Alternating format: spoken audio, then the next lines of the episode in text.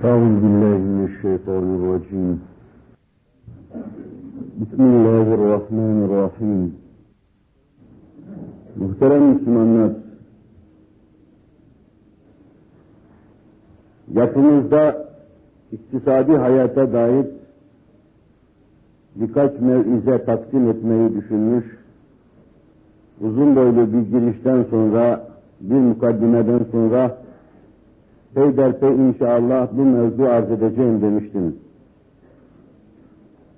Bir evvelki derste de bazı batıl sistemlerin, batıl düzenlerin misallerini huzurumuza getirmek suretiyle çok da gönlümün razı olmadığı bir karşılaştırmayı yapmıştım. Neyin iyi, neyin kötü olduğunu çok defa bilemiyoruz.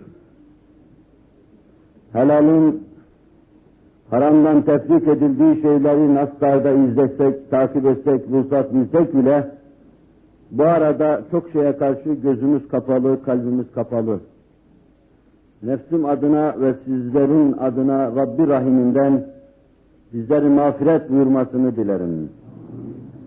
Yanlış söz konuşma, yanlış anlatma, meseleyi huzura yanlış getirme, kalplerde yanlış kanaat belirtme, İslam'a gölge düşürücü her şeyden Rabbime sığınırım. Allah beni de sizleri de af ve mağfiret buyursun. Bir karşılaştırma yaptım kısaca. Sistemin birinde isterseniz siz ona kapitalist sistem deyin. Her şey benim altta kalanın canı çıksın hususunu gördük. Sen kazan ben yiyeyim hususunu gördük ben susuz kaldıktan sonra varsın yağmur yağmasın, hodgamlığını ve bencilliğini gördük. Her şeyi nefsine bağlı müteala etme düşüncesini gördük. Bir diğer sistemde ise herkese kapasitesine göre iş ve herkese işine göre tadil edilmeden evvelki duruma göre de ihtiyacına göre ücret İsterseniz buna şuyuiye deyin, isterseniz komünizm deyin. Bu da yine bizim mevzumuzda, mevzumuzun usul ve furuuyla karşılaştırılmayacak kadar ters bayağı bir şeydir. Ama zulmet ziyaya fer verdiği için bu karanlıklar altında biz aydın dünyamızı görme imkanına sahip bulunacağımız için gönlümün razı olmadığı böyle bir karşılaştırmaya gittim. Bir başkası da herkesten toplayacak ve herkese dağıtacaksın der. Halkımız arasında bu şuyuiyeyi doğuran nesebi gayri sahih olarak bağrında besleyen ona dayelik yapan sistemdir. İsterseniz siz sosyalizm deyin, isterseniz iştirakiye deyin. Bir başkası her şey devlettir, ona karşı çıkılmaz. Onun emir ve buyruklarına sadece boyun eğilir. Mal da onun, mülk de onun. Bu sistemde de devlet ihtişamlaştırılmış şekliyle, ihtişamıyla değil, ihtişamlaştırılmış şekliyle haşa ve kella gönüllerde mabudu mutlakın yerine oturtulmaktan, devlet insanlığa mihrab olarak takdim edilmekten, sözü onun ezeli ve ebedi hutbenin irad edilmesinin mahalli olan minberden insanlığa ilahi bir söz halinde takdim edilmekten. İsterseniz siz buna faşizm deyin, isterseniz nazizm deyin. Bu küçük mukayeselerle asırlardan beri bizi ayakta tutan, gönlümüzde dış alem arasındaki münasebetin ifadesi bulunan, makro alemde dönen çarklarla bizim hareket ve davranışlarımızın fıtri oluşundan doğan nebaan eden, ve bu içli hakikata, bu ledünni hakikata, Kur'an'la, Resul-i Ekrem'in diliyle sallallahu aleyhi ve sellem tercümanlık getirilmiş bulunan büyük hakikata sırf ışık tutsun diye arz ettim. Ona intikal etmek için arz ettim. Ariz ve amik onun üzerinde durmak için arz ettim. Belki esas mevzu ele aldığımız zaman dahi çok defa hislerimize veya meselelerin ağır basmasına tahammül edemeyerek fikrimizin maluliyetinden, sağlam bir ruh selametine sahip bulunamayışımızdan, yer yer yine onlara müracaat edecek, bir kısım frenkleri eracif gibi huzurunuza mescide getirecek, temiz vicdanlarda ve temiz gönüllerde bulantı meydana getireceğiz. Rabbim Efendimiz sallallahu aleyhi ve sellem'den başkasının gelecek günahlarını mağfireti mevzuunda teminat vermemiştir. Ancak onun içindir ki لِيَغْفِرَ لَكَ اللّٰهُ مَا تَقَدَّمَ مِنْ ذَنْبِكَ وَمَا تَأَخَّرَ buyurmuştur. Allah senin geçmiş ve gelecek bütün günahlarını ki onun günahı yoktur, mukarrabin olduğu için hasenatı seyyiat sayılmıştır. Mukarrabin olduğu için, kurbu huzura fazla müşerrefiyetinin, mukarrabiyetinin muktezası olarak, yüzünü ekşitmesi dahi dergah-ı nezdi ahadiyet ve üluhiyette iyi karşılanmamış. Ve işte budur. لِيَغْفِرَ لَكَ اللّٰهُ مَا تَقَدَّمَ مِنْ ذَنْبِكَ وَمَا تَأَخَّرَ senin Allah geçmiş ve gelecek bütün günahlarını yarlıgadı. Yarlıgatsın diye böyle yaptı. Biz bu teminat altında değiliz. İleride işleyeceğimiz günahlardan Allah'ın bizi affet diyemeyiz. Belki diyeceğimiz şey Allah'ın kalplerimizi dinin ve yolun olan İslam'da sabit kıl. Kalbi ve ruhi istikametten bizi ayırma.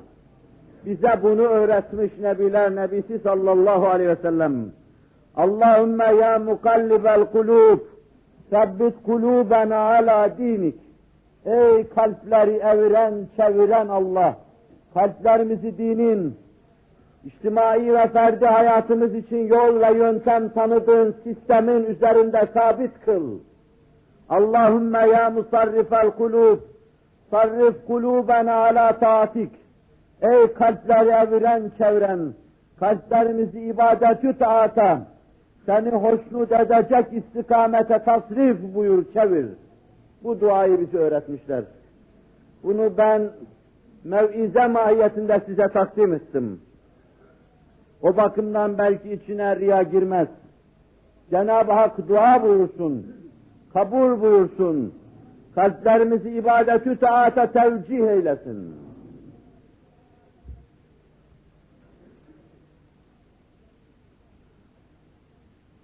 Kendi sistemimizi arz edecektim. Bir evvelki dersin hulasasının üzerine bastım geçtim. Batıl sistemlerin, ve bu üst üste karanlıklar karşısında insanlığın canı dudağına gelmiş, bin bir bunalımın kapısının önüne geldiği dönemde Hz. Muhammed Aleyhisselatu Vesselam'ın ağzını açıp konuşacağı noktaya geldik. Eğer onu iyi intikal ettirebilirsek, gönüllerimizle onun yanına gidersek, feryat eden kalplerimize lebbeyk dediğini duyarız iç alemimizde belki onulmaz gibi gördüğümüz, gördüğümüz dertlere, o asırda olduğu gibi o semavi şifa bahş olan el imdatla koşar. Bizim için medet resan olur. Gönlün teveccüh etmesi, ona doğru koşup gitme, bunu temin edebilme. Muvaffak olursak bahtiyar ve talihliyiz. Ama yine her şeye rağmen ben bir kısım dedikodu sayılabilecek, tariflerle, mariflerle meseleyi arz etmek istiyorum. Bize göre mesele nedir? Niçin biraz müpemdir? Neden madde be madde şimdiye kadar teşrihatı, anatomisi halkımıza, insanımıza getirilmemiştir? Bunu sonra arz edeceğim. Acaba bunu Frenkler ve gavurlar mı sadece tarif etti, rüsuha kavuşturdular? Aydınlık onlardan mı geldi katiyen ve katibeten? maddi ve manevi onlardan gelecek hiçbir aydınlık yoktur. Biz onların zalam zalam üstüne havası altına girdiğimizden bu yana hayatımızı, içtimai yaşamış, yaşayışımızı kapkaranlık yaptık. Onlardan gelecek bir nur, bir saadet tanımıyoruz. Yoktur olamaz. Bununla beraber sahnede gezen tarifleri kendi kitaplarımızda bile onlardan görüyoruz. Acıdır bu. İktisat nedir diye sorsanız bir tanesi ağzını açar, ya Ricardo'ya göre tarif eder veya Robinson'a göre size iktisadı tarif eder. Çünkü arz edeceğim sonra. Bizde bu mevzuda her şey gibi hayatın içine girmiş, hayata sirayet etmiş. Bütün envarını hayata mal etmiş, bir hayat haline gelmiştir. Bu da muğlak ve mutil ne demek yeri gelince inşallah Cenab-ı Hak arz etme imkanını bahşeder. Onlardan duyun isterseniz tarifi.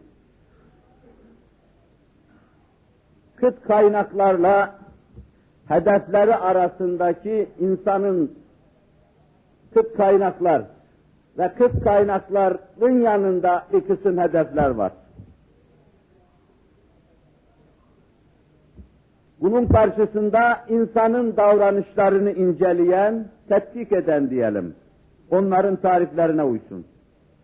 Bir ilim ve bir şey daha ilave edelim bir kayıt daha. Değişik tatbikat bulan, değişik sahalarda değişik tatbikatla karşımıza çıkan bir ilim diyelim, bir şerh de ilave edelim. Buna göre iktisat dediğimiz şey, insanın cemaat ve topluluk içinde ferdin, kişinin şahsi hayatını tetkik eden bir ilim dalı oluyor. Hususiyle ferdin refahını hedef alan bir ilim dalı oluyor. Bu tarif ve bu anlatış içinde iktisat, yeni ifadesiyle, Frenççe ifadesiyle ekonomi, bütün hayatın temel kaidesi ve rüknü haline getirilir. Kaynaklar nazar itibara alınacak. Kaynakların yanında bu kaynakların sarf edileceği yerler, insan için hedef olabilecek hususlar getirilecek. Kaynaklar ve hedefler arasındaki muvazenesizlik veya tabiri diğerle ziddiyet veya tenakuz diyelim. Yeni ifadesiyle çelişki. Bu arada biz insanın davranışlarını ele alıp tetkik edeceğiz insanın iş hayatını ona göre, kaynaklara ve hedeflerine göre, zengin ve fakir durumunu kaynaklara ve hedeflere göre, bu arada fırsat bulursak dini hayatımızı kaynaklar ve hedefler arasında bir yere yerleştireceğiz. Bütün içtimai terbiyesiyle, ruhi hayatıyla, düşünce dünyasıyla, maşeri mevcelenmesiyle, cihanı fethetmesiyle bütünüyle kaynaklar ve hedefleri arasındaki muvazeneye veya muvazenesizliğe bina edeceğiz. Bütün çöküşleri burada bir muvazene kuramayışa bağlayacak. Bütün ahenkli yürüyüşü, devrimizde Amerika oluş, oluşu, bir başka devirde de Osmanlı veya Abbasi oluşu, kaynaklarla ve hedefler arasındaki tevazüne verecek. Zıddiyetin rafa konmasına, tenakuzun kaldırılmasına, isna ve imate edilmesine vereceğiz. Bu anlayışta parada her şey olur. Hani başka ifadesiyle itibari değer olan para bu anlayış ve anlatışta her şey olur. Tamamen iktisadi hayatın altına girer. Halbuki yine iktisattaki ifadesi onun itibarı değeri var şeklindedir. Biz öyle düşünmüyoruz.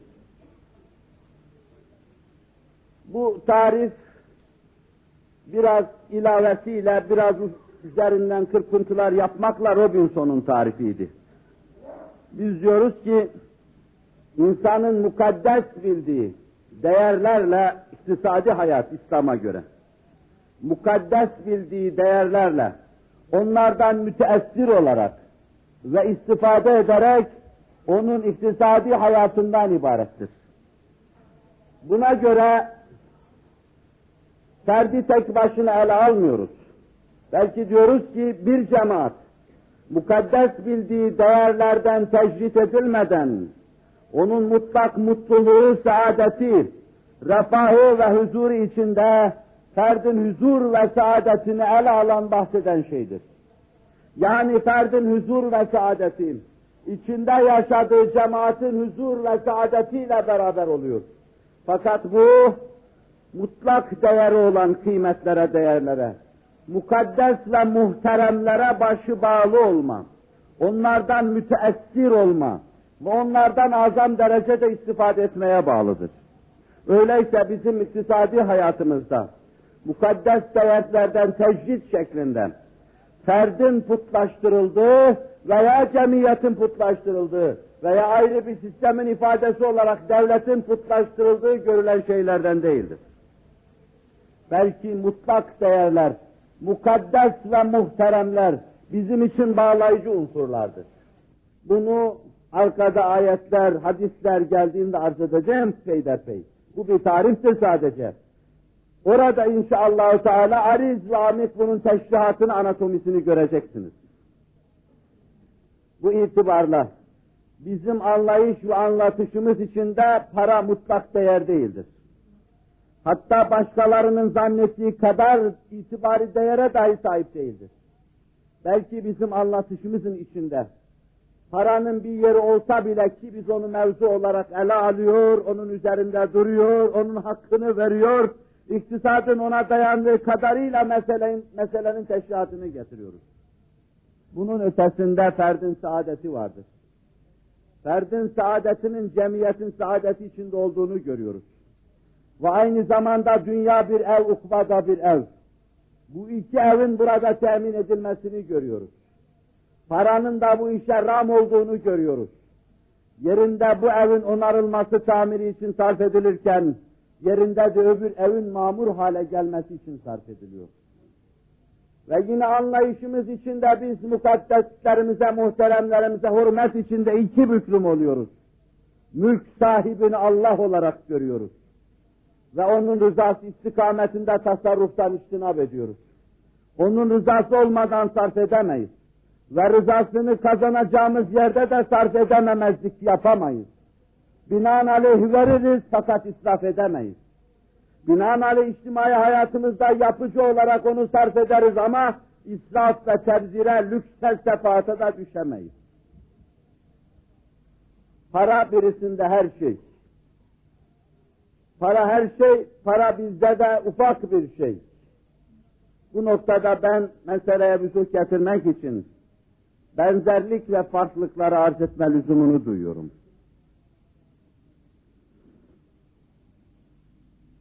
İktisadi hayat bir noktada nizamımızın veya öyle diyecektim, nizamımız başkalarının yanına gitmesi şeklinde gitmez bizimki sabit. Rasıh kadem. Başkalarının aklın ve kalbin hikmeti vücudu olarak hakikat istikametinde kaydettikleri mesafe, kaydettikleri merhale nispetinde bize yaklaşmalarına göre buldukları hakikat adıyla bize yaklaştıkları olur. Aklın ve kalbin hikmeti vücudu istikametinde sahi ve cehde bulunamazlarsa o noktada da bizden fersa fersa uzaklaşırlar. Öyleyse batıl sistemlerin bize yaklaşması, Cenab-ı Hakk'ın yarattığı aklın yolunda kullanılmasının ifadesidir ki, akıl dini mübini İslam'a ram olduğu zaman isabetli kararlar verir. Ve akıl yerinde isabetli karar verir. Akıl yerinde isabetli karar vermiş ve bize yaklaşmıştır diyoruz. Yaklaştığı noktalar olur. Bütün belki iktisadi hayatta sağlam içtimai yapıların iktisadi hayatında aynı meseleler bahis mevzu edilir. Kaynaklar mevzu getirilir ve sonra hedefler mevzu, daha doğrusu istekler ve ihtiyaçlar mevzu getirilir. Kaynaklar ve ihtiyaçlar mevzu, muvazenesizlik içinde ise şayet buna göre mevzu bir kısım kanunlar ortaya getirilir, buna göre ayarlama yapılır. Onun için ferdin kaynağı işletmesi iktisadi hayat olarak, bundan gelir elde etmesi, bunu satması, bununla karnını doyurması, bunu harcaması, bununla yatırım yapması, mal mübadelesinde bulunması, sanayi mamulu maddesinin mübadelesinde bulunması, iktisadi hayatın cilveleri bunlar. Hangi iktisadi yapıyı ele alırsanız alınız bunları göreceksiniz. Bu noktada bir iktisadi yapıyı diğerinden ayıramazsınız. Ancak totaliter sistemlerde, aşırı devlet hakimiyetinin bulunduğu sistemlerde sert serbest değildir de daha ziyade bağlı bulunduğu müessese, devlet sistem neyse onun esiri ve zebunudur. Ama mübadele keyfiyeti aynendir. Emtia mübadelesi, sanayi mamulu mübadelesi, ihracat ve ithalat mevzu, bir bakıma gümrük ve ona benzer şeyler, bütün ticaret, ahlaki gayri ahlaki yönleriyle aklınıza gelir bunların. Bunda biz başkalarıyla beraberiz. Ayırt edemezsiniz bunu. Ama bir noktada biz ayrılırız bunlardan. Arz ettim, iktisadi hayatın doğmasına sebebiyet veren husus, insanın sonsuz istek ve ihtiyaçları, kaynakların ise sınırlı olmasıdır. Her insan bütün istediklerini kainatın sırtından elde edemez. Elde edemediği için umum kainattaki nizam ve ahenge uyacak başta okuduğum ayet bunu ifade ediyor. Gökte ve yerde Allah'ın vaz ettiği nizama uyacak. Yerde kendisine bir nizam vaz edecek. Veya Allah tarafından vaz edilen nizama uyacak. Buna göre ihtiyaçların çokluğu, kaynakların azlığı taksimat yapılacak. Bu olmasaydı iktisadi hayata, iktisadi yapıya lüzum olmayacak. Bu bir iktisadi yapının ihtiyaç zorlamış, tekevvün ve teşekkülüne sebebiyet vermiş. Bu işin bir yönüdür. Bunda bu yapı arasında çeşitli sistemlerde fark yoktur. Daha doğrusu çeşitli sistemlerdeki iktisadi yapı arasında fark yoktur. Ama bir de dikkat buyurun. Kaynaklar bellidir, mahduttur. Denizden insanların elde edeceği mahsul bellidir. Topraktan elde edeceği bellidir. Yerin altından elde edeceği bellidir. Semadan elde edeceği bellidir. Madenler işletmek suretiyle elde edeceği yine bellidir. Ama bununla beraber herkes adeta tuğlu emeliyle namütenahi istifade etmek ister. Herkes ummanlara ve okyanuslara sahip olmak ister. Herkes büyük holdingler kurmak ve bir sürü halayık kapısında çalıştırmak, gulamlar ve bendelerle muhteşem ve debdebeli bir hayat yaşamak ister. Bu mahsus sınırlar içinde ele aldığımız kaynaklar ise bu arzuya yetmeyecektir. İktisat bunu denge ve düzene koyacaktır. Normal birleşiyoruz. Fakat nasıl denge ve düzene koyacağız? Neden fedakarlık yapacağız? Hangisini tercih edeceğiz? Sıralamada hangisini öne alıp hangisini arkaya bırakacağız? İşte burada fersah fersah yerlerinden ayrılırız. Bir sistemde lüks birinci sıraya konur. İsraf birinci derecede yerini alır şahsi zevku safa, şehirlerin içinde yüksek binalarda, şehirlerin dışında villalarda oturmalar birinci derecede yerini alır. Birinde her gün bir elbise giyme, mevsimlik birkaç elbise giyme birinci derecede yerini alır. Beşeri kaprisler ve arzular birinci derecede yerini alır. Geçmiş gelecek masal hep eğlenmene bak ömrünü berbat etme birinci derecede yerini alır. Ömer Hayyam'ın materyalist felsefesi. Birinde bunlar yerini alır. Öbüründe ise sınırlar görülür. Bu dar kaynaklar belli tertibe tabi tutulur. İhtiyaçlar da tertibe tabi tutulur. En elzem ihtiyaçlar, en zaruri ihtiyaçlar birinci derecede yerini alır. Ve bu kaynaklar birinci derecede yerini alana ve ala meratibihim arkaya doğru, doğru sarf edilir. Ve böylece ihtiyaçlar sıraya tertibe girer. Tertipte en öne gelen en önde ihtiyacını alır. En önde hakkını alır, payını alır, hissesini alır. En arkadaki de ya hiç almaz veya en az alır. Böylece iki, iki sistem birbirinden ayrılır. Şöyle şematik olarak arz edeyim bunu. Bir şematiğin hayalde arzı da çok zordur tahtada göstermede sistemin birisinde mükellef ferdi mümin, boynunda Allah tarafından takılmış bir pranga var veya tasma var, ayağında bir pranga var. Bütün davranışlarını o pranga veya tasmanın çekilmesine göre ayarlıyor. Belki herkese karşı baş kaldırıcı mahiyette hakim, fakat Allah'ın esiri ve sultanlığını da hakkı esarette görüyor abdi mümin diyoruz. Ve bunda yine dar kaynaklar var. Bunda da sınırsız ihtiyaçlar var. Öbüründe ise öbür sistemde insan sadece insan, insanı mümin değil. Hür insan. Aşırı arzuların arkasında insan. Beşeri kaprisler arkasında insan. Her gün ayrı bir zevkin zebunu insan. Bir onu düşünün bir de bunu düşünün. Her ikisinde aynı kaynaklar var. Her ikisinde de aynı ihtiyaçlar, aynı arzular ve aynı istekler var. Tertibe tabi tutuyoruz. Birinde bir kısım sınırlar getiriyoruz. Tertibe tabi tuttuğumuz şeyler o sınırlara göre pay ve hisseler ayırıyoruz. Bunlar yasaktır diyoruz, yapamazsınız, alamazsınız, istifade edemezsiniz, harcayamazsınız. Bunlar çeşitli spekülasyonlar, ticari ahlaksızlıklar, mübadele ahlaksızlıklarıdır diyoruz. Öbüründe ise bir selleme selamlık görüyoruz tabir caizse. Çakır keyif terazat herkes istediği gibi davranıyor, istediği gibi yapıyor, istediği gibi çatıyor. Birinde seçmeler kendilerini bağlayan zatın kayıtlarına göre oluyor. Ona göre israf ve lüks yasak ediliyor. Tiryakilik yasak ediliyor. Zaruri ihtiyaçlar birinci derecede yerini alıyor. İstihlak bertaraf ediliyor, rafa konuyor. İktisat esas alarak alınıyor. Bu dünyada yaşadığımız müddetçe en az enerji sarf etmek suretiyle en çok mahsul alma yolu tutuluyor. En kestirmeden tepeye çıkma yolu tutuluyor. En az enerjiyle en çok iş yapma yolu tutuluyor. Öbüründe ise harıl harıl enerji sarf ediliyor. Çay gibi akıyor enerji, arkasında ne gelirse gelsin, isterse ferdin ve milletin sefahet ve sefaleti gelsin.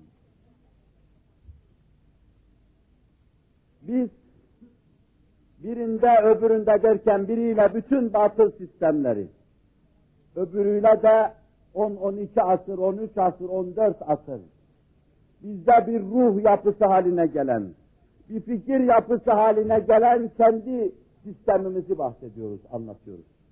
Allah Celle Celaluhu bu dar kaynaklar, namütenahi istek ve ihtiyaçlar karşısında sınır koymuştur. Biz bu sınırlara riayet ediyoruz. Buna göre kendimizi ayarlıyoruz. Onun nimetlerinden istifade ediyoruz. Külû min rizkı rabbikum veşkurû leh. Beldetun tayyibetun ve rabbun gafur. Rabbinizin nimetlerinden yiyin ve Rabbinize şükredin. Herkes bulunduğu beldeye göre vaka o mukaddes beldedir.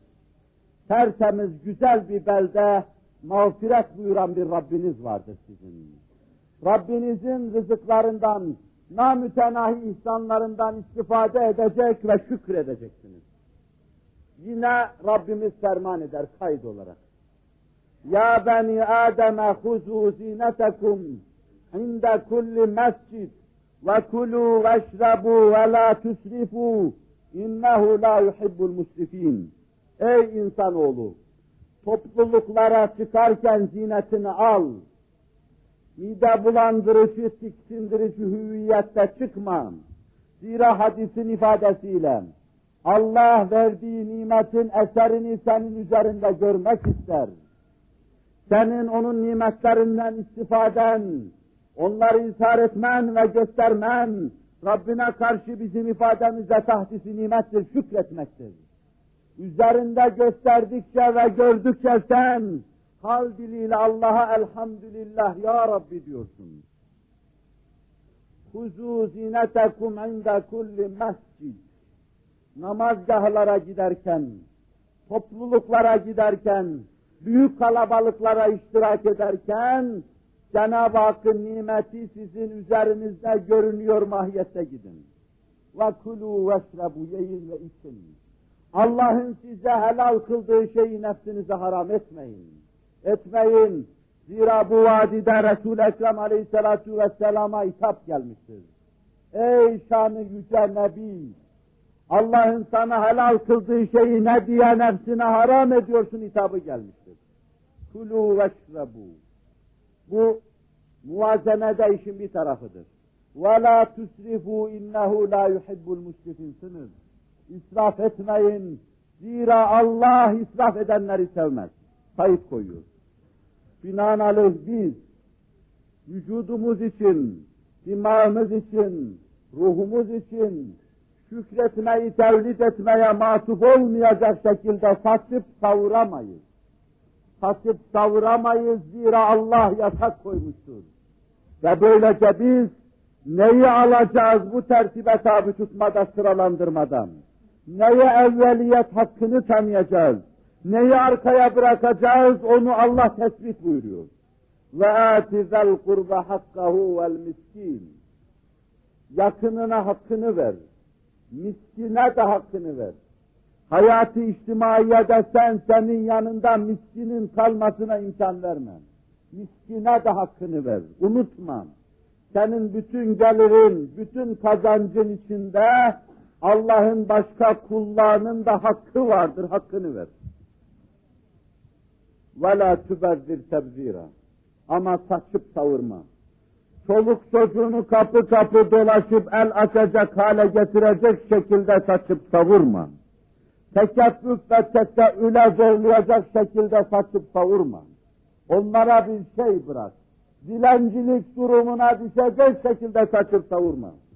İnnel mubezzirine kânu ihvâne şeyatîn. Zira saçıp savuranlar şeytanın, şeytanların kardeşleridir. Onlar ancak şeytan idaresinin insanlarıdır. Şeytan idaresinde teb'a ve raiyet olabilirlerden, ilahi mülk ve melekütün tebası ve raiyeti olamazlar. Bu hak yolunda sarf etmeye karşıdır. Ya beşeri kaprislerini tatmin istikametinden, tuğlu emellerini tatmin istikametinden, yazın ayrı bir yerde, kışın ayrı bir yerde, ukbayı hiç düşünmeden gaflet içinde geçirme meselesi bahis mevzu olursa, innel mubezzirine kânu ihvâne şeyatîn ve kâne şeytanu li rabbihi kafûrâ. Şeytan Rabbine karşı nankörün ta kendisidir. Görüyorsunuz ki bizde sınır konuyor. Bunu kısmen arz ettim. İstihlak ve israf sistemini, iktisat yapısını kısmen arz ettim. Başımızda nasıl bir bela, bir gaile olduğu üzerinde uzun uzun durdum. Şimdi öyle bir karşılaştırma ve mukayeseye girmek istemiyorum.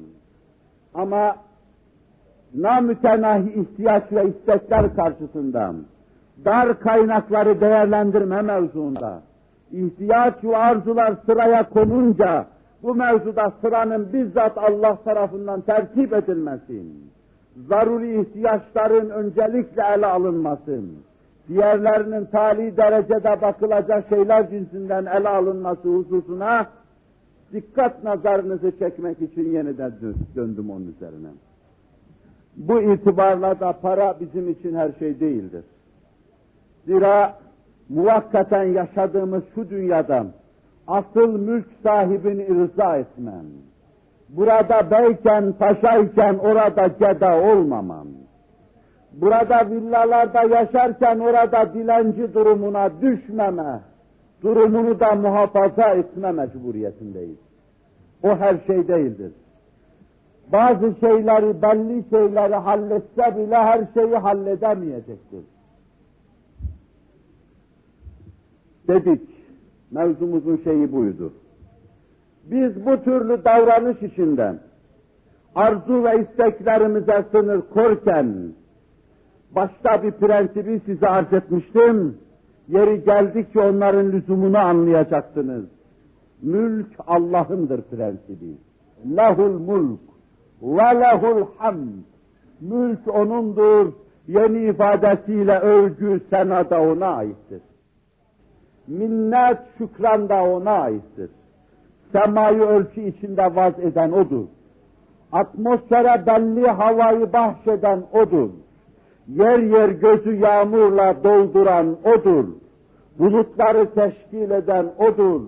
Tebahhur kanununu vaz eden O'dur. Bulutları sevk eden O'dur. Yer ananın imdadına koşturan O'dur. Tohum babayı rüşeğimler halinde fışkırtan ve püskürten odur. Başak saldıran odur. Kök saldıran odur. Ser çektiren odur. Mülk onundur. Bütün istifade minnet ve şükran da ona aittir. Her nimetten istifadede minnet ve şükran ona aittir. Bu mülk onundurun bir neticesi. Bir neticesi de şudur. Mülk onundur. O mülkünde istediği gibi tasarruf yapar. İstediği gibi tasarruf yapmanı ister. İstediği gibi tasarruf yapar. Dilediğine dilediği kadar verir, dilediğine de dilediği kadar. Ve mülkünde istediği gibi tasarruf yapmanı ister. Sana müdahale hakkı vermişsem, behaim gibi sadece karnı doyurma kaydıyla seni bağlamamışsam, sana namütenayi fıtrat içinde sınırlar tanımış da, sen bu nimetin şükrünü eda edeceksin. Bu müdahale hakkını onun rızası istikametinde kullanacaksın. Öyleyse dikkat buyur. Onu hoşnut etmek için, halkı hoşnut etmek için, hoşnut etmek için, cenneti kazanabilmek için sarf edeceksin. Dikkat et. Yine onu hoşnut etmek için rızası olmayan, ayranları kabartıp halkı düşman etmemek için vermeyeceksin.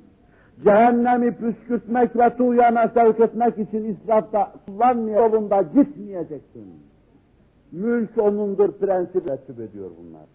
Mülk onun olduğu için, sen kulu bendesi olduğun için, onun istediği gibi tasarrede, meşru dairede kazanacaksın. Meşru kaylarını vereceksin. Hoşnut Bir de halkın hoşnutluğu bahis mevzu olursa kendine çeki düzen vermen gerekecektir.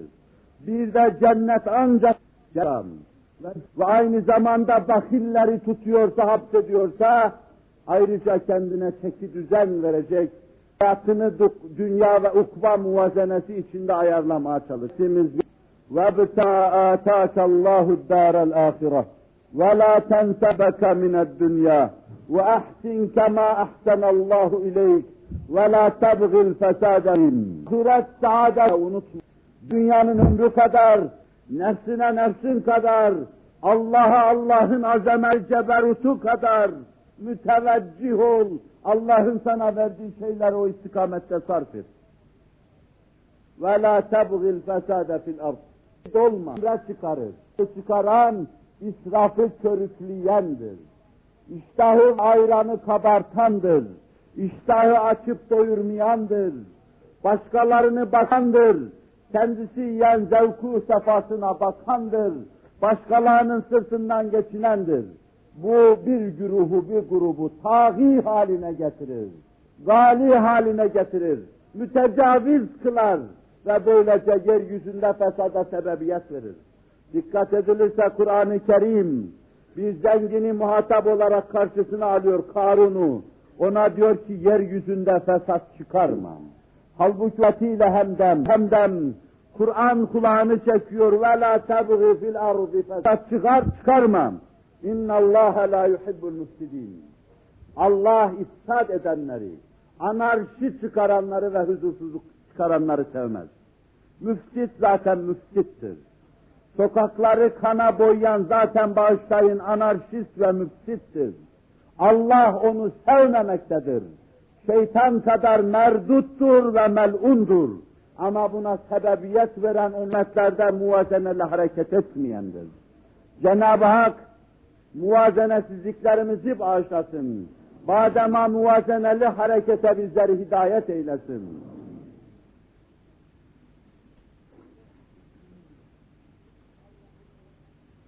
Mülk Allah'ındır. Noktasından çıkış yaparak bunları arz etme lüzumunu duydum. Bu hak bir sistemle, lahut aleminden gelen bir sistemle, beşer karihasından çıkan ve durmadan değişen sistem arasındaki farkı gözetiyor. Vaka, fertlerin bir refah iktisadi yapısı, ekonomisi içinden bütünüyle mesut olacağını iddia edenler de vardır. Ricardo gibi, Oksar gibi, hadizatında bu mastistir. Kaynaklar en ideal, en akıllı şekilde dağıtılırsa en yüksek seviyede bir iktisat denge ve düzen tahakkuk ve teessüs etmiş olabilir. Amerika'nın beyaz gömlekli ve kravatlı yakalı işçisi belki bugün bu durumdadır, mesuttur ve bahtiyardır. Yine patronu da vardır, fabrikatörü de vardır. İddiasındadırlar. Refah sadece belki bu refah. insanın midesine, bağırsaklarına hizmet eder. Belki onu tatmin eder ama insanı bütünüyle ele aldığımız zaman bu refahın insana getirdiği bir şey yoktur, getireceği bir şey de yoktur. Öyleyse insanı bütün halinde ele almak. Onu her türlü buhran ve krizden kurtarmak. İnsanca yaşama imkanını ona bahşetmek ve mesut etmek. Bu bizde bütünüyle bir hayat haline gelmiştir. Bizde hayat haline gelmiştir. Vaka, bizde iktisadi sistem ve prensipler belli şahıslara bağlanır. İktisat yazarlarımız derler ki iktisadi prensipler halinde takdim eden alim Tusi'dir. İbni Haldun'dur. Onlardan evvel İmam Ebu Yusuf İbn Ebi Leyla, Yahya ibn Adem'dir. İbni Zenceveh'tir.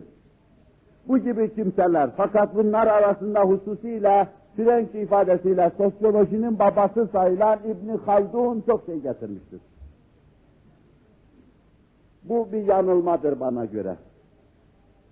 Size göre de bu benim bala pervazane bir iddiam olsun. Bana göre bir yanılmadır. Belki garip ve tuhaf karşılayacağınız bir şey arz edeceğim.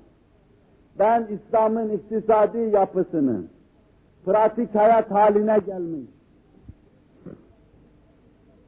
Tusi'nin ve İbn Haldun'un bu mevzudaki iddiaları veya getirdikleri şey, belki mevcut ve mevzu şeyleri anlatmadan ibaret. Tıpkı tabi ilimlerde olduğu gibi. Tabi ilimlerde esas vaz edilmiş kanunlar vardır. Bir tanesi kalksa çıksa dese ki bize, yeryüzündeki su reşahatı, sızıntılar, havadaki nem, kendi bünyesindeki enerjiyi sarf ede ede yükselir kendinden enerji sarf ede ede damlacıklar, habbecikler yükselir. İster zayıf yüklü olsun, ister nakıs yüklü olsun. Çiğ noktasına kadar yükselir. Ve belli bir yere yükseldikten sonra orada bulut teşekkül eder. Bunu ilim olarak bize anlat. Kullana kullana en son noktaya, çiğ, nok çiğ noktasına gitmesini var. Kafasından bunu çıkarmıyor. Belki mevzu şeriatı fıtriyedeki bir kanunu anlatıyor. Newton desin ki kitle şu olursa, mesafe şu olursa, sürat şu olursa mebsuden mütenasip cisimler birbirini çekerler. Markusen mütenasip itme vardır desin. Newton bunu kendi kafasından çıkarmıyor ve bu kanunu vaz etmiyor. Küreyi arzı 149,5 milyon kilometre mesafede güneşin etrafında durdurmuyor. O bu kanunu bulduğu için küreyi arz bir sapan taşı gibi güneşin etrafında dönmüyor. Belki mevcut ve mevzu duruma bakıyor, bunu yarım veya tam izah edebiliyor. Bir sperm, üreterden geçerek, rahmi madere vararak, orada yumurtaya başını sokmak suretiyle embriyolojik safanın başlamasına sebebiyet verir İlk yedi hafta içinde durum şudur, sekizinci haftada şudur, dokuzuncu haftada şudur. Ve derken dokuz ayın hitamında da durum şudur. Cenin ilmiyle iştigal eden bir hekim bu işi vaz etmemiştir. Belki Allah'ın kendisine bahşettiği imkanlarla, röntgen şualarıyla, olup biten şeyleri tespit etmiş, meseleyi rapor ediyor. Bu meselenin raporudur sadece binaenaleyh İbni Haldun'un, Tusi'nin, belki bir bakıma İmam Ebu Yusuf'un bu mevzuda ortaya döktükleri şeyler, hatta başkalarının, sadece vakanın raporundan ibarettir. Asıl vakaya gelince o bizim ruhumuza silmiştir. Nasıl ruhumuza silmiştir? Misaliyle arz edeyim. Bir çocuk düşünün. Bu çocuk hiç öğrenme gayretini, cehdini göstermeden evde namaz kılmasını öğreniyor. Bir gün babasından ayakta durmayı öğreniyor. Bu mevzuda yazılmış bir formüle bakmıyor. Veya meseleyi formüle eden bir kitabı tetkik etmiyor. Ezberlemeye kendisini zorlamıyor. Ayakta durmayı öğreniyor. Birkaç gün sonra rükuda durmayı öğreniyor. Daha sonra kavameyi, daha sonra secdeyi, celseyi, secdeyi, teşehhüdü öğreniyor. Ve bir de bakıyorsunuz hiç kafasını yormadan kafasına girmiş bu rahat namaz kılıyor, yatıyor ve kalkıyor. Şimdi bu çocuğun kendisinde pratik hayat haline gelen, pratikleşen, ahlak-ı haline gelen, belki onun aynı haline gelen, davranışlarını onu ifade eder hale gelen hususlara gözümüzü kapayarak dışta namazı tarif eden formüllere bakalım. Diyelim ki işte bu çocuğun böyle namaz kılması Ömer Nasuhi Hoca'nın ilmi halinde bu namazı anlatmasıdır. Belki namazı fiilen o eve getiren, her gün fiiliyle anlatan veya kaliyle anlatan zatın peyderpey anlatması suretiyle namaz onda mahkes bulmuştur. Namazın huzur ve huşuğu da mahkes bulur. Anne baba saygıyla Rabbin huzurunda duruyorsa çocuk da saygıyla durar, durur. Onlar yatıp kalkıyorlarsa huzursuz iseler çocuk da huzursuz namaz kılacaktır. Anne baba ağlıyorsa çocuk da ağlayacaktır. Anne baba gece kalkıyorsa çocuk da kalkacaktır. Nitekim çok çocuklar sahura kalkarlar. Halbuki sahur olmadığı zaman başka geceler kalkmazlar onlar. İftarda sofraya otururlar. Takılır anne ve babanın arkasından camiye teravihe giderler. Ve babanın yanında minicik ellerini kaldırır dua ederler. Baba cennet cennet diye duyurarak dua ediyorsa cennet cennet diye duyurarak dua ederler. Şimdi buna gözümüzü kapamak suretiyle meselenin sadece formülden ibaret olduğunu iddia etme hata olur. Bu ibadete ait bir noktadır. Bir hayat düşünün ki, bunun akideden ibadet-ü taata kadar, ibadet-ü taattan bütün muamelete kadar her şeyin Efendimiz sallallahu aleyhi ve sellem bize telkin ve tebliğ etmiştir. Bu bizde bir huy haline gelmiştir. Bunu dışta aramak mümkün değildir. Mümin israf yapmaz. Mümin aynı zamanda sadaka ve zekatını verir. Mümin devlet hazinesine yardım eder. Mümin uyunun sahiredir. Devlet güç duruma düştüğünde dış borçları ödemek için çeketini de satar. Ve yerinde kırkta birin yerine belki kırkta otuz dokuzu verir biri kendisine bırakır. Yerine göre mümin böyle yapar. Çünkü onda ahlakı rası haline gelmiştir. En büyük içtimai yapıların, en ileri sosyalist idarelerin varamadıkları şeyleri yapar mümin. Kendi iftar sofrasına mümin kardeşini davet eder. Kaşığı tasa boş dokundurur, geriye getirir, ağzına boş olarak sokar, mümin kardeşini doyurur. Sen tok, kardeşin, mümin kardeşin aç yaptığı müddetçe, sen ondan da değilsin, o nebiden de değilsin. Bu tehdisle mümin bunu ahlak olarak benimsemiştir. Binaenaleyh başkaları açken tok olmayı düşünmez. Açken tok olmayı düşünmez. Onun içindir ki, biz iktisadi yapımızı ele alırken, isterse başkaları bunu formül etsin, anlatsın parlak yaldızlı ifadelerle. Fahri kainat Efendimizle beraber o bizde bir nabız gibi atan hayat haline geldiği kanaatindeyiz. Bunu ceybe aklınıza koyun. Daha sonraki misallerle açık seçik olarak göreceksiniz inşallahü teala bunu. Vazıh olarak göreceksiniz. İbn Haldun ve Tusi'nin hikayesine gelelim. Ne anlatıyor Tusi kitabında? Diyor ki, bir iktisat ilmi doğmazdı diyor. Kaynaklar mahdut olmasaydı, ihtiyaçlar çok olmasaydı ve içtimai yapı devam etmezdi, emtia mübadelesi olmasaydı, sanayi mallarının mübadelesi olmasaydı. Beşer bir tabi medenidir, toplu yaşama mecburiyetindedir. Öyleyse arada alışveriş yapacaktır. Fert başkalarına dayanmadan ne ferdi ne de ailevi hayatını devam ettiremez. Çünkü bir ferdin elbiseye ihtiyacı vardır. Berbere ihtiyacı vardır. Bunlar bizim bildiğimiz şeyler ama iktisat ilminde formüle edilen şeylerdir.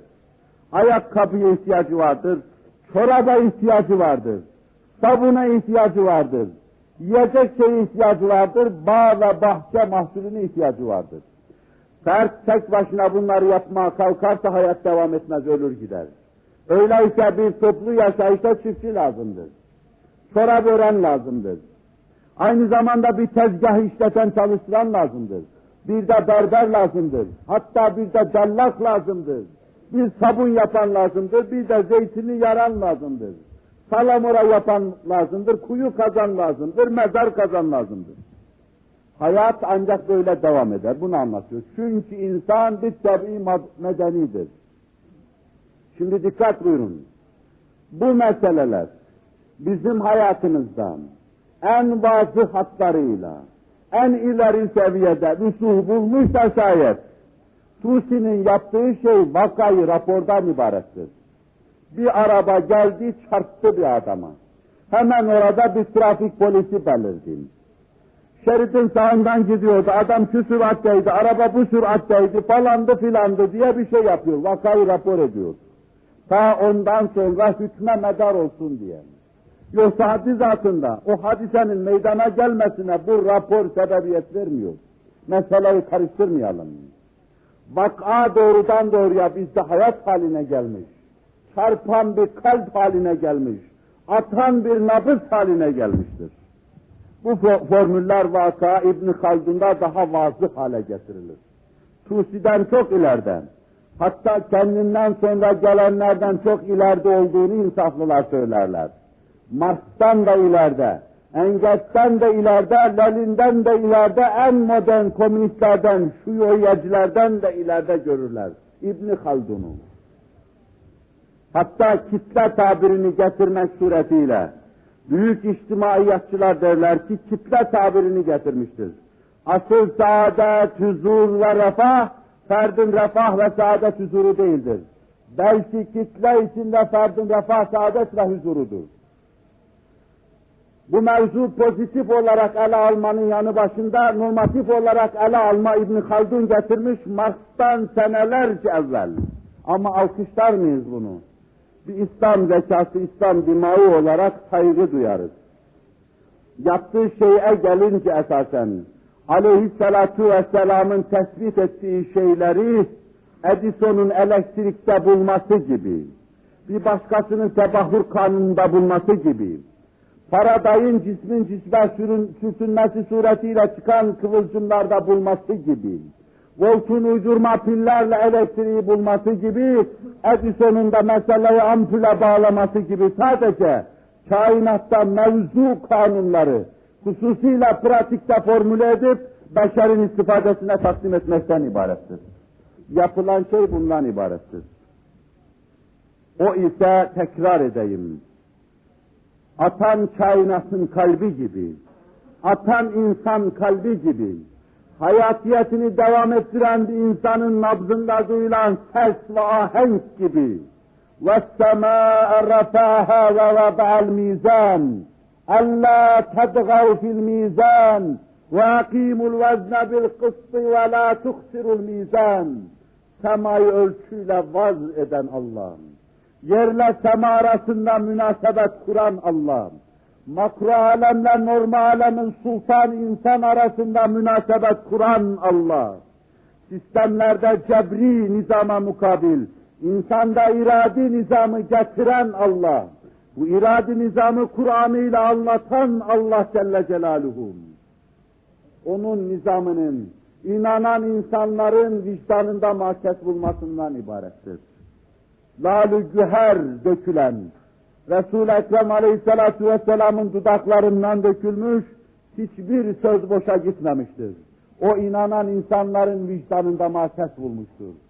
Öyle inanmış, öyle tatbik etmişlerdir ki, değil emir adına, nehy adına onun getirdiği şeyleri kabullenmek veya kaçınmak, ağzından atılan tükürüğü dahi yüzlerine gözlerine sürmüşlerdir. Ve o ise akidemiz gibi amelimizi, amelimiz gibi muamelatımızı yani iktisadi yapımızı, ekonomik yapımızı bizde rahatsız bir huy haline getirmiştir. Yani ben yaşarken iktisadi bir insanım. Ama iktisadi hayatımız, havamız bozuksa Müslümanlığı yaşamıyoruz demektir. İnanç zaafı var demektir. Ticari hayattaki zaaf ve feşel, meseleyi kavrayamayışımızın ifadesidir. Bunun böyle olması gayet normaldir.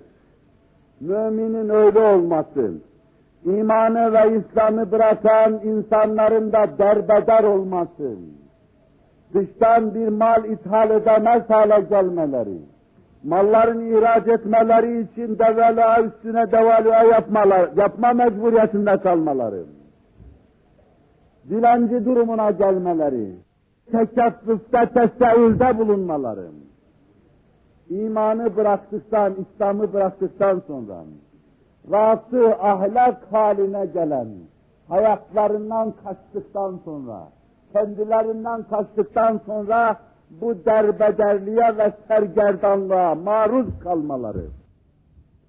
Böyle olacaktır. Bu gayet normal. Çünkü bu anlayışı bize getiren esasen vahyidir. Bu anlayış vahyiyle müeyyettir. Vahyiyle müeyyettir. Burada yine meseleye az bir vücut getireyim. Caminin ne kadar sıcak ve benim formülleri size intikal ettirmede ne kadar zorluk çektiğimi, basitleştirip anlatmak istediğimi görüyorsunuz. Bunu da yine bir misalle size arz edeyim. Mesele vahyiyle müeyyet. Manzarı aladan eşya ve hadiselere bakan bir ilmin, bir iradenin çeki düzen vermesiyle alakalı. İktisat ilmi yüzde yüz faslı bir sebep ve netice tenasibi içinde cereyan etmez. Bazen sizin umduğunuz sebeplerden aynı neticeler çıkmaz. Bazıları Marx gibi kimseler bunu pozitif ilimler hüviyetinde irca edip ona derler ki aynen pozitif ilimlerde olduğu gibi bunda da aynı sebeplerden aynı neticeler çıkar. Mutlak bir cebri determinizma anlayışı içinde. Ama haddi zatında böyle değildir ve büyük iktisatçılar, Marshall gibi kimseler bundan dert yanarlar vahyiyle müeyyet mevzuyla ne anlatmak istediğimi anlatmak için buna başvuruyorum. Der ki Marshall, eğer kimyacının elinde bulunan terazi başkalarının elinde de bulunsaydı, kimya ilminde neticeleri böyle rahatlıkla alıp kimya ilmini önde müteal ettiğimiz gibi sair ilimlerde öyle olurdu. Kimyacının elinde çok hassas bir terazi vardır. Kimyacıya göre meseleler çok basit, netice alıcı hüviyet kazanmıştır. Mesela oksijen, hidrojen müsavidir suya. Kimyacı bunu tartarken bu neticeyi rahatlıkla alır, cebridir. Bu iki madde bir araya getirilince su hasıl olur. Ama biz pozitif görsek bile çok defa talep yükseldikçe arz alçalır diyemiyoruz çok rahatlıkla. Belki bu sözü söylerken diyoruz ki, belki aynı şartlar, aynı faktörler devam ederse böyle olur. Aynı şartlar, aynı faktörler devam ettiği müddetçe talep yükseldikçe arz alçalır. Aksi aksi olur. Ama bunda tam pozitif bir hüviyet görmüyoruz. Görmüyoruz. Neden kimya gibi mesele pozitif hüviyette tartılacak, ölçülecek durumda değildir. Deniz tebahhur ederse bulut olur. Zahit nakis habbecikler Allah tarafından bir araya getirilirse yağmur yağar. Zahit nakis bulut tamamlamak için gelirse yıldırım şimşek çakar. Kanun, bunlar Allah'ın kanunu Celle Celaluhu. Sperm yumurtanın içine girince şartlar müsaitse cenin devresine girer, embriyolojik safa devresine girer, yavru teşekkür eder. Kanun Allah'ın kanunu. Ama bunlar kadar biz ticari ve iktisadi şeylerde sebep netice tenasibini görmüyoruz. Normal olarak meseleyi maddi açıdan ele aldığımızda göremeyişimiz gayet normaldir. Çünkü biz kendi görüşümüze göre yapıyoruz bunu. Marshall bir şey diyor. Ricardo ayrı bir şey diyor. Oscar ayrı bir şey diyor. Marx geliyor bütün bunların en müzec ve hulasasıyla ayrı bir şey diyor. Hegel ayrı bir şey demişti. Proudhon ayrı bir şey demişti. Herkes ayrı bir şey söylüyor. İçinde yaşadığı devre ve duruma göre herkes ayrı bir şey söylüyor. Ama dikkat buyurun. Bu ayrı ayrı şeyleri demek nedendir acaba? Sebepleri çok iyi tayin edememeden, hangi sebeplerden hangi neticelerin çıktığı mevzunda yüzde yüz hükme varamamadan, manzara aladan illet malul münasebetini görememeden, bütün eşya ve hadiseleri bir kitap sayfası gibi önlerine koyamamadan, illet ve malul münasebeti görülmedikten sonra, sebep netice münasebeti kavranmadıktan sonra daima yanlış hükümler verilecek, yanlış kararlara varılacaktır. Ama bir ilim, bir irade düşünün ki, bu manzara aladan bakıyor. Bütün eşya ve hadiseleri bir anda görüyor. Sebep onun ilminde müsebbebin yanında. İllet malulun yanında. Her şey yan yana geliyor ve hiçbir şey o muhit ilimden gaybubet edemiyor. Binaenaleyh böyle bir ilmin o içtimai akışa göre vereceği kararlarda aynen kimyada olduğu gibi oksijen, hidrojen müsavidir suya, eğer şayet bir kanun sabit bir kanunsa şartlarıyla talep yükseldikçe arz, arz çalır diyebilirsiniz rahatlıkla. Pozitif hüviyette diyebilirsiniz bunu. Kont ilimleri tertibe tabi tutarken başta riyaziye, biyoloji, felsefe, sosyoloji en sonda yer veriyor. Sosyoloji ileri alanlar var aslımızdan. Bütün bu tertipler, mertipler esasen beşerin ilmine göredir. Ve kendilerine yanlış karar verdiren de budur. Onun için dikkat buyurun. Biraz evvel ufak inelediğim İbni Haldun, tıpkı Karl Marx gibi krizli, buhranlı bir devranda, bir dönemde yetiştiğinden ötürü verdiği kararlarda krizli, buhranlı bir cemaatin haline göredir. Objektif olamamıştır. Onun için ne Marx'ın dediği şeyler ilal ebed devam edecek cinsten şeylerdir, ne de İbn Haldun'un bağla pervazanı ortaya attığı şeyler tarihte değişmeyecek şeylerdendir. Bu iki düşünür birbirine benzedikleri noktalar çoktur. Çünkü ikisini de aynı şekilde düşündüren vasat vardır. Ortam öyledir. İçtimai kaynaşma vardır, buhran vardır ve kriz vardır. Arızalı bir dönemde karar verilmiştir. Arızalı dönemde bir kanuna dikkatinizi çekiyorum. Arızalı dönemde verilen kararın sıhhatlı beşer için daima geçerli olmadığı muhakkak ve müsellemdir. Komaya girmiş oksijen çadırında beslenen bir insan için atibba ve hekimlerin bir araya gelip verdikleri karar vardır. Siz şayet bu kararı insanlara sahih zamanlarda da tatbik etmeye kalkarsanız çok yanlış bir iş yaparsınız.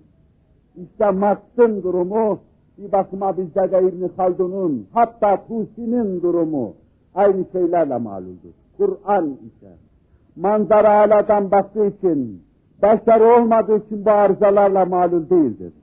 Onun anlattığı şeylerde böyle olmaz. O bütün krizlerin, buhranların üstündedir. O muhit ilimde kriz sebep olamaz. Krizin doğurduğu şey de müsebbet netice olamaz. O muhit ilimde falan şey illet olamaz. Filan şey de malul olamaz. Manzara aladan her şeyi sebep müsebbet iç içe görmekte ona göre hüküm vermektedir. Onun için diyoruz vahyiyle müeyyettir bu.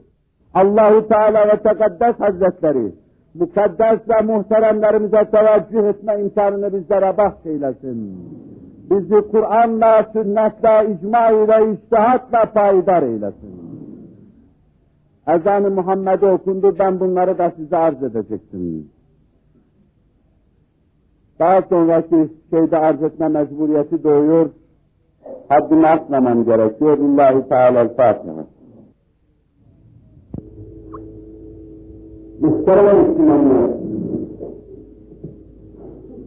şahsi hayatınızda kuracağınız ve kurduğunuz ahirevi hayatınızda sıhhat ve selametiyle yürümesini düşündüğünüz içtimai hayatınızda denge ve düzen ancak Allah'ın inayetiyle Allah'ın inayetinin esbabı sayılacak emirlerine inkiyatla, hayatı o emirler istikametinde denge ve düzene koymakla temin edilecektir. Kur'an-ı Muhtem kitabı ahseniyle Allah Celle Celaluhu en sarsılmaz bir hayatın teminatını anlatıyor bize. En arızasız, en pürüzsüz bir içtimaiden haber veriyor. Resul-i Ekrem sallallahu aleyhi ve sellem sünnet dediğimiz hayatıyla bu işi pratikleştiriyor. Ashab-ı kiram, tabi-i nizam, tebe-i tabi-i Efendimiz Hazretleri bu meseleyi icma ile perçinleştiriyor, temhir ediyor. Kalp ve kafa hikmeti vücutları olarak bu işi doğru anlamak için işin eleştiki saatinde cevelan ediyor. Başka hiçbir kapıya, hiçbir anlayışa, hiçbir düşünceye ihtiyaç bırakmayacak şekilde bir şehrah açılıyor. Kur'an'da sırat-ı müstakim denen bir yol açılıyor. Bizim kaynaklarımız bunlar. Kitab-ı ahkam olan Kur'an-ı Mucizül Beyan, bunun pratikleşmiş şekli olan Allah Resulü'nün hayatı sünnet, sahabe-i kiram, tabi-i nizam efendilerimizin bir araya gelip verdikleri kararlar, bu budur başka türlü anlamak mümkün değil icma. Ya sonra selim duyguların, dupduru düşüncelerin, nasların içinde akla tanınan cevelangahta yeni hükümler istinbat etmek suretiyle, elimizdeki ahkam yerine ölümsüzlük kazandıran iştihat ve kıyas, kaynaklarımız budur. Kim nereden kaynaklanırsa kaynaklansın, arş-ı azamdan akıp akıp gelen bu kaynak kadar biri olamayacaktır. Kim nereden beslenip de hayatını ona göre düzenlerse düzenlesin, yarın asrı geçer bir ömre sahip olamayacaktır. En nadide düzenler, en muhteşem sistemler, üzerinden on sene geçtikten sonra tamirhaneye alınıp yeni parçalar ilave etme lüzumu duyulmuş. Bazı parçaların ondan ayrılma lüzumu duyulmuş. Ve her on senede, beş senede bir revizyona renk ifadesiyle tabi tutulmuştur. Arşı parça bağlayan ifadedir ki, İnsan vicdanı ve ruhuyla arş-ı azamı birbirine bağlayan ifade manzumesidir ki, bu geriye çekilme, bozulma ve tersine bilmez. Değişmeye, tebdil etmeye, tahir etmeye lüzum hasıl olmaz. Ezelden geldiği için ebede gider. Ona tutundukları müddetçe arş-ı kemalat-ı insaniyete çıkarlar. Ellerini gevşetenler de sayyaya giderler de bu baş aşağı gidiş ve yıkılışı başka şeyden bilirler. Hamim vel kitab-ı mübin. Size asrarengiz bir şey anlatacağım. Dikkat kesilir, Kur'an'ın başına şifre koydum, esrarengiz bir şey anlatacağım. Vel kitab-ı mübin. Her şeyi apaçık beyan ederim denge ve düzen getiren şu kitab-ı mübine yemin ediyorum diyor Allah Celle Celaluhu. İnna enzelnâhu fî leyletin mübâreketin. Matu alemin norma alemle mütekabil hale geldiği mübarek bir geceden, kadri yüce bir geceden, insanın kadrinin yücelmesinin temeli atıldığı bir geceden, kadirlerin kadri bilinir hale geldiği, muhteremlerin ihtiram edildiği, muazzamlara tazim edildiği, mübeccellerin tebdil edildiği bir gecede, fî leyletin mübareketin, inna künna münzirî inkar ediyoruz. Maddi manevi baş aşağı gitmeden sakındırıyoruz. Yıkılmadan kurtulmanız için size sakınma mesajı gönderiyoruz. İnna kunna munzirin. Fi leyletin mübareketin inna kunna munzirin. Fiha yusraku kullu emrin hakim. Her emrinde tasrif edilir. Her şey yücuha kavuşturulur. Onda her şey aydındır. Tereddüt ve şekke ihtiyaç bırakmayacak kadar, yüzüm hasıl olmayacak kadar, meydan vermeyecek kadar her şey açık ve vazıhtır. Öyle bir kitap indirdik size. İşte bu kitap, bu kitap, bu kitaba inananların baş kaynağıdır. Bu kitap camiye gelenlerin müracaatta baş kaynağıdır. Başları ağrırken ona müracaat ederler. İçtimai dişlerine sızı düşünce ona müracaat ederler. Kuyruk dokunlarından, cidiko kemiklerinden oku yedikleri zaman acıyla ona müracaat ederler. Baş aşağı yüzüstü geldiklerinde ona müracaat ederler. Karınları ağrar, ağrırken, içtimai sancı çekerken, iki Müslüm olurken ona müracaat ederler. Onların kaynağıdır. Herkesin mevridi, Bağların bulandırmayacağı, alanların bitiremeyeceği, hikmetleri tükenmeyen kitaplar mecmuası bir hazinedir Kur'an müminlerin kaynağı. Müminler ellerindeki irfan kovasıyla ona salıverirler kendilerini. İrfanla dolarlar. Maddi manevi hayatlarını mamur ve mamur kılarlar. Müminlerin en baş, en birinci kaynakları. Bu kaynak şimdiye kadar kendi cemaatini yanıltmadı. Yanıltmazdı. Yanıltmazdı. Yanıltmadı ve yanıltmayacaktır bu kaynak kendi cemaatini. Sahabisin sıkığına tutunduğu zaman arşı kemalat-ı insaniyete çıktı. Maddi manevi refahın doruğuna ulaştı. Daha sonraki devirlerde de o kitap saygı duyduğu zaman ona saygı duyan cemaat saygı duyulur bir cemaat haline geldi. Onu muhterem görenler muhterem oldular. Onu kapının arkasına atanlar, ona hakaret edenler, imparatorlukların doruğundan ve zirvesinden tedemminin, cemaatin ve cemaatin karına yuvarlanı verdiler. Derbeder oldular. Derbederliğin en büyüğü de fikri hayatlarında gördüler. Ona tutunanın arsa çıkacağını Resulü ifade buyuruyor sallallahu aleyhi ve sellem büyük kaynağı tutunan arş-ı kemalat insaniyete çıkar çok tekrar ettim. Yanılmaz ona tutunan, o da kimseyi yanıltmaz Allah'ın tevfik ve inayetiyle. Zira o aslan geliyor, arş-ı ferse bağlıyor. O kainatı ve insanı yaratan Allah'ın selamıdır. İnsan onun abdüdür, insan Abdullah'tır. Kainat kainatullah'tır. O kitapta kitabullah'tır. Kainatta insan münasebetini Allah kitabında anlatıyor.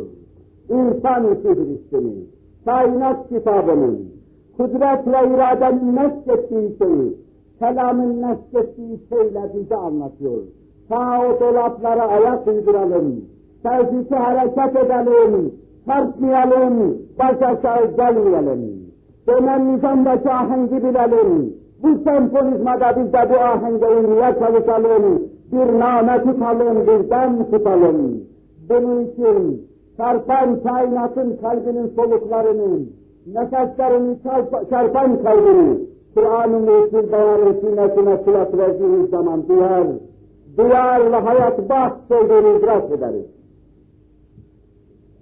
Kur'an-ı Mucizül Beyan, ezelden ebede kadar bütün hakikatları şerh ediyor. Kur'an-ı Mucizül Beyan zat, sıfat, daire-i ruhiyete ait esrardan insan hayatına kadar her şeyi hallediyor.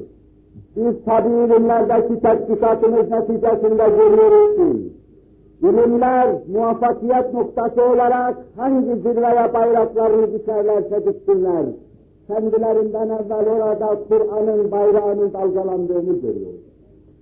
Astronomiyatı Türk'ü değil, astrofizikle fazaya yükselin. Oradaki eşyanın fiziklerini araştırmaya çalışın. Uğradığınız her yerde sizden evvel Kur'an'ın izlerini göreceksiniz. Bayrağının dalgalandığına şahit olacaksınız. İlmül ne dediğimiz anne karnındaki ceninin teşekkürle devir keyfiyeti. Ekibba nereye giderse gitsin, anne karnına girdikleri zaman, spermin kuyruğuna tutundukları zaman, yumurtanın cidarı etrafında döndükleri zaman, rahmin cidarlarına kulaklarını verdikleri zaman, Kur'an'ın sesini duyacak bayrağının dalgalandığını görecekler. Atomlar alemine inildiği zaman, elektronlarla dönüldüğü zaman, nötronlar hareket ettirildiği zaman, ayatı beyinatın onun içinden mevzelendiğini görecekler. mikro alemde Kur'an'ın nabzı atacak. Makro alemde Kur'an'ın nabzı atacak. Mümkün değil insanın ihmal edilmesi. Onun içtimai hayatında ve iktisadi hayatında da beşer bula bula ulaştığı en son noktada onun verdiği ahkamı görecek, sözün isabetlisi budur diyecek, o zaman bize gelecekler şua gidecektir. Neden tabi ilimlerde Kur'an'ın verdiği kararlar isabetli oluyor? Neden dünden bugüne araştırmalar ancak Kur'an'ın söylediği sözlere ulaşıyor da içtimai ve iktisadi hayatımızda Kur'an'ı yetersiz görüyoruz? Katiyen ve katibeten. Söz onundur. Kıyamete kadar ezeli ve ebedi hudve odur. Susup onu dinlemek lazım şu kainat mescidi kebirinden. Kulak çekilmek lazım. Zira o söz sultanından geliyor. Onun söz söylediği yerde söz söylemek insanın başını yarar. Söz sultanının yanında söz söylenmez. Atılan taşlar baş yarar, edep gerektir. Kainat mescidi kebirinde edep gerektir. Mescid-i Hasan'ın yanında edep gerektir. Namaz kıldıranın yanında edep gerektir. Orada hutbe irade edenin yanında edep gerektir, onu dinlemek gerektir. Şimdiye kadar yanlış fitne olmamıştır. Şimdiye kadar cemiyetinin, cemaatinin yanlış bir davranışı ve siyastosu olmamıştır. Daima bir bin almış, bereketli ve yumurlu bir hayat yaşamışlardır. Akıl mantıkta bunu tespit etmiştir. Aklın mantığın 20. asırda ulaştığı durumla Kur'an hakkında verilen hükmü değiştirecek bir şey yoktur.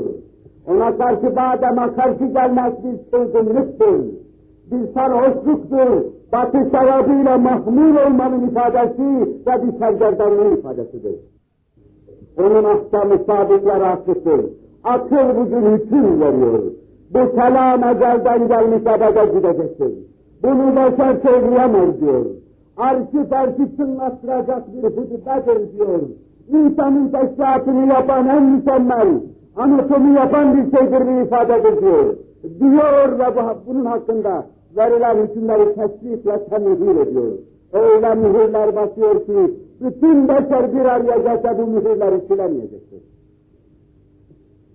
Resul-i Ekrem sallallahu aleyhi ve sellem hayatıyla bu muhteşem kitabı pratikleştirmiş. Kaynaklarımızın ikincisi biz buna sünnet diyoruz. Sünnet hadis demek değildir. Sünnet dinamik bir başvuru bulacağımız bir yerdir. Sünnet Resul-i Ekrem'in pratik hayatıdır. Ashabın pratik hayatıdır.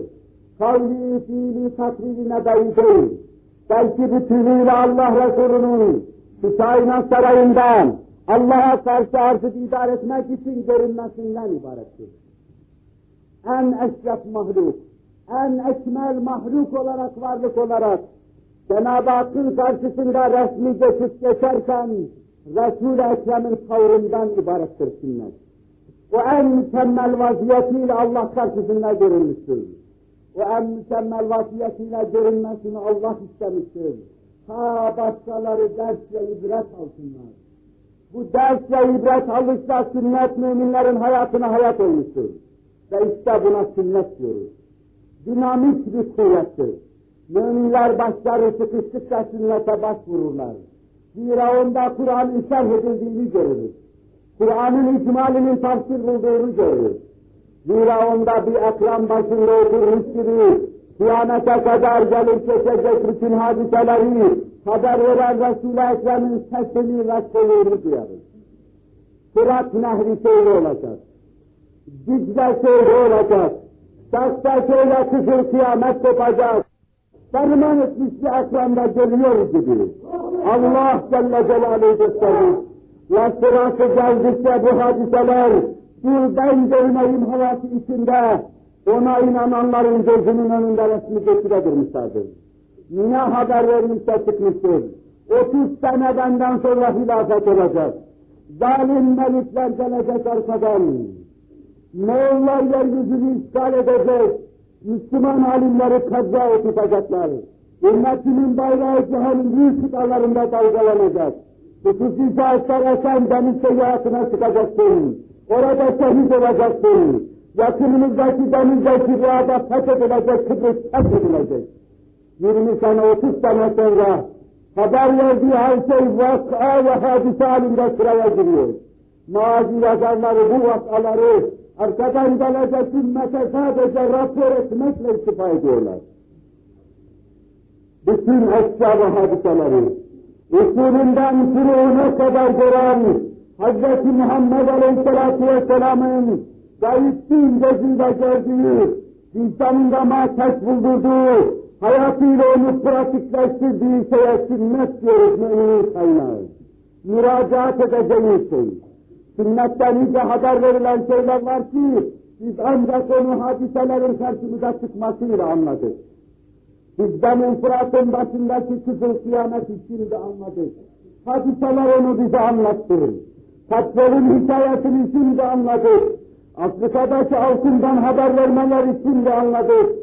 Altın olmayan kıymetli madenden, uranyumdan haber için de anladık. Hadiseler bunları karşımıza dökünce biz, Resul-i Ekrem'in gibi bu sözlerini neyi anlattığını da anladık. Aynı sözü vali cihar nebiler.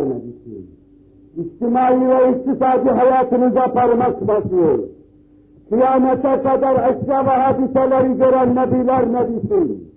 İçtimai ve iktisadi yapınıza parmak basıyor. Ahenk ve düzen, düzeniniz. Kainatta cereyan eden nizama uygun hareketiniz sözlerime itibara bağlıdır. Pratik hayatımı hayat hayat kılmanıza bağlıdır diyor. Müminin ikinci defa başvuracağı yer sünnettir. Sünnet suyu tevil, suyu tefsire maruz kalmadan masum kalmıştır. Zira ümmet çok uyanık davranmıştır. Yanlış tevil ve tefsirleri önleyici mahiyette güçlü bir prensip vaz edilmiş ta Resul-i Ekrem üzerinde icma, ittifak, sahabe-i kiram meselelerde icma etmiştir.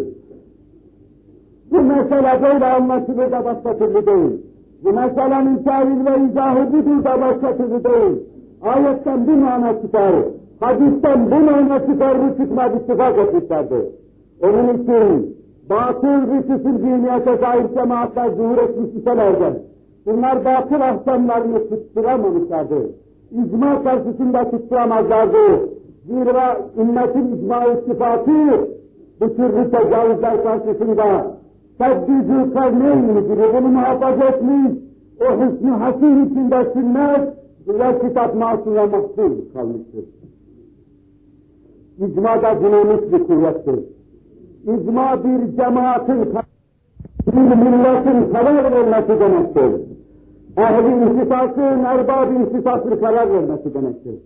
İslam'a göre hekimlik sahasında ekibbanın, mühendislik sahasında mühendislerin, hendese sahasında, kimya sahasında kimyagerlerin, riyaziyat sahasında matematiği bilenlerin icmaı, fıkıh hadis, hadis sahasından, Kur'an ve tefsir sahasında, Kur'an'ı, hadisi ve fıkhı bilen, bilenlerin icmaı. Ve bu icma İslam'ın nazarında mukaddes ve muhterem bir icmadır. Kimyacı Kur'an mevzuunda icma edemez. İcma edemez, icma teşkil edemez, ittifak yapamaz. O ittifaka gün döndü sapının ittifakı nazarıyla basılır. Zira bu bir ihtisas icma ile ittifakıdır. Ehli ihtisas bir meselede ittifak ettikten sonra, fıkhı hadisi tefsiri bilenler ittifak ettikten sonra, hilafına hüküm beyan etmek, cehaletin inkardan, denaatin inkardan, fikri ispatın inkardan başka bir şey değildir. Bu ihtisas mevzudur. Kimyaya ihtiram kadar, tıbba ihtiram kadar, riyaziyaya ihtiram kadar, pozitif bilimlerin laboratuvarlarda tartış, tartışıldığı dönemde, demokrasiden bahsedildiği dönemde, düşünen bütün kafalara dikkat diye çekiyorum. Kur'an'a saygılı ve onu muhterem kabul ediyor olalım. O da intikam istemektedir. Cahil ve cehelanı hakkında söz söyleyecek tek kolay şey değildir. Arttan gelen, alçıpan çabalayan, kıyamete kadar devam edecek olan ezeli ve ebedi bir kelamdır. Kim ne kadar saygılı olsunlar, yoksa izhar-ı cehalet, izhar-ı cemaat, izhar-ı cemaat ediyor bayağı insanlar. İcma Kur'an ve sünnetin muhafızı. İcma ve Kur'an ve sünnetin suistimal, sui tevil ve tefsirine karşı göğsünü geren onu koruyan dinamik bir kuvvettir. Müminin sık sık başvurduğu bir kuvvettir. Sonluğu mahşerileştir. Ebu Hanifeler, Şafiiler, Malikiler, Hanbeliler de inikat haline gelen icma mahşerileştir. Ben aynı icma içindeyim. Verilen kararı aynen delillerini tetbik ederek kabul ediyorum. Binaenaleyh bir devirde bir insanın bu böyledir demesi, daha sonraki devirde milyonlarca insanın bu böyledir hükmünü mütezemmindir. Büyüklüğünün sözüdür. Böyle olmasını gerekmektedir. Binaenaleyh topyekun beşerin icma ve ittifakı demektir. Ehli intisas ve saygının ifadesi olarak. Nasıl aya gittik geldik diyorlar. İttifaklarına inandığınızdan ötürü siz kabul ediyorsunuz. Bir aksini iddia ettiği zaman hayır gittiler diyorsunuz. Kraterleri gördüler diyorsunuz. Taş getirdiler diyorsunuz. Aynen öyle de. Bu sahada inikat eden bir icma ve ittifak. Bütün maşeri vicdan. Evet sadaktun ve bil hakkı nataktun diyorlar. Doğru söylediniz ve isabetli karar verdiniz. Milyarlarca insanın bu böyledir dediği şeyde yalan olamaz. Buna yalan diyen insanın hayatı yalandır. Düşüncesi yalandır. Bütün tasavvuru yalandır. Planı yalandır. Kendisi de böyle kezzaptır. İcma, Kur'an ve hadisi değişmez ve tebeddül etmez şekilde bağlayan, tersinleyen cemaatlerin ikaz, istifak ve icmaıyla temhirinden ibaret, tatbikinden ibaret, tespitinden ibaret bir husustur. Ve diğer dinamik bir. O da istihattır. Kur'an ve hadiste müminin aklına, fikrine, düşüncesine dönüp dolaşabilmesi, cereyan edebilmesi için tanınmış elektrik sahada, devrin ihtiyaçlarına göre yer yer istihad etmesi için çıkarması. Bu da Kur'an'ın ezeli ve ebed olmanın istikasıdır. Ma verdi Kur'an-ı ve sünnetler, istihada mezar olabilecek hususların bir taneden ibaret olduğunu, asıl yedisinin, sekizde yedisinin, doğrudan doğruya Kur'an'ın isabetli tevhid ve tefsirinden ibaret olduğunu, bunun dışında ferdin istihadına kalan tek bir şey, sadece bir tek şey, o da mantığa ve akla dayalı istihadın bir yolu bulunduğunu ifade ediyor. Binaenaleyh, eğer Kur'an'ın tevhid ve tefsiri, eğer tevhid ve tefsirin dışında benzetmek suretiyle, onlara benzer hükümleri yeniden istinbat etmek, kıyas etmek, yeniden hükümler çıkarmak, bizim kaynağımız olarak dördüncü kaynağımızı teşkil ediyor. Kitap, sünnet, icma-i ümmet ve iştihat. Bu Allah Resulü'nün bize emanet ettiği meslektir.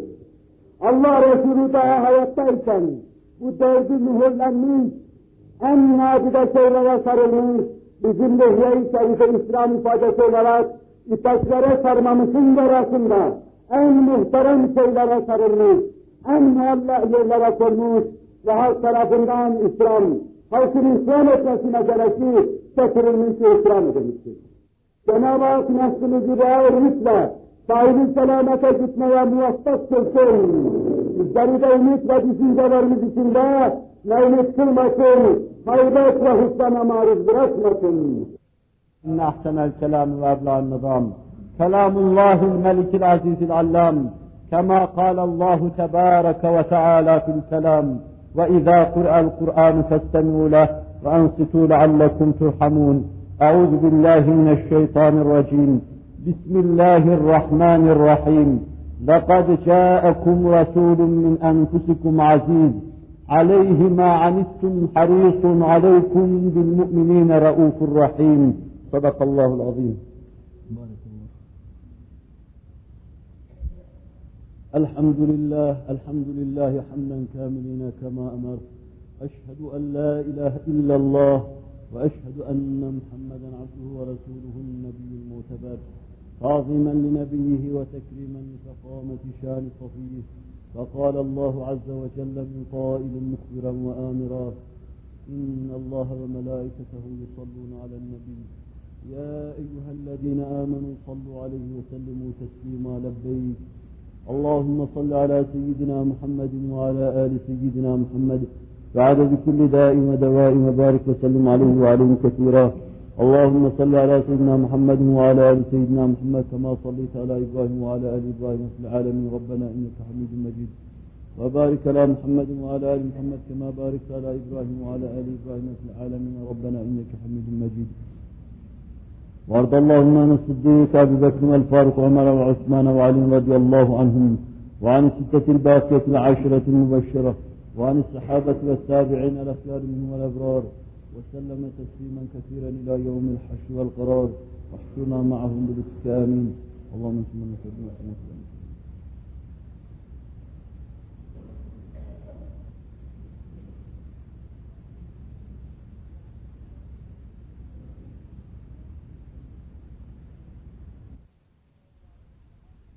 İbadallah, Allah'ın kulları. Ne olursanız olunuz Allah'ın kulları. Nereye giderseniz gidiniz, tasmasını boynundan atamayan Allah'ın kulları. Acziyle, fakrıyla, tükenmesiyle Allah'a kul olduğunu her haliyle itiraf eden Allah'ın kulları. İttakullâhe ve. Allah'a karşı gelmekten sakının. Ve Allah'a itaat etmeye çalışın. İnna Allah ya'muru bil adli vel ihsani ve ita'i zil kurban. Muhakkak Allah adaletle emrediyor. Doğruyu tarif buyurduğu gibi yaşamakla emrediyor. İstikametle yaşamakla emrediyor. En geniş manasıyla ihsanla, onu görüyor gibi ona kulluk yapmakla, siz onu görmeseniz dahi o sizi görüyor, her halinize nigahban bulunuyor ya, kalbinizin atışlarıyla mevcudiyetini size duyuruyor, gözünüzün bakışlarıyla, dilinizin konuşmasıyla, konuşmak, konuşturmasıyla mevcudiyetini size hissettiriyor ya. Ve yine en geniş manasıyla yakınlarınıza bir şey vermekle size emrediyor. وَيَنْهَا عَنِ الْفَحْشَاءِ وَالْمُنْكَرِ وَالْبَغِيِ يَعِذُكُمْ لَعَلَّكُمْ تَذَكَّرُونَ Ahlaksızlığın her çeşidinden, gizlisinden, açığından, büyüğünden, küçüğünden, dinin emirlerini tanımamanın her çeşidinden, terkeşlik yapmanın, baş kaldırmanın, isyan etmenin her çeşidinden ve dini mübin İslam'ın çirkin gördüğü her şeyden sizi nehyediyor. Böylece size nasihat ediyor, hayırhahlık yapıyor. Ta düşünesiniz, kendinize gelesiniz, bir sürü inhiraflar içinde, yalan yanlış yol içinde tek doğru yol olan sıratı müstakimi bulasınız. Emni aman içinde yaşayasınız ve cennete dahil olasınız. Akimis salah, inne salate tenha anil fahşai vel münker ve lezikrullahi ekber. Allahu ya'lemu ma tesna'un. Sadakallahu. Allahu Ekber, Allahu Ekber, Allahu Ekber, Allahu Hello.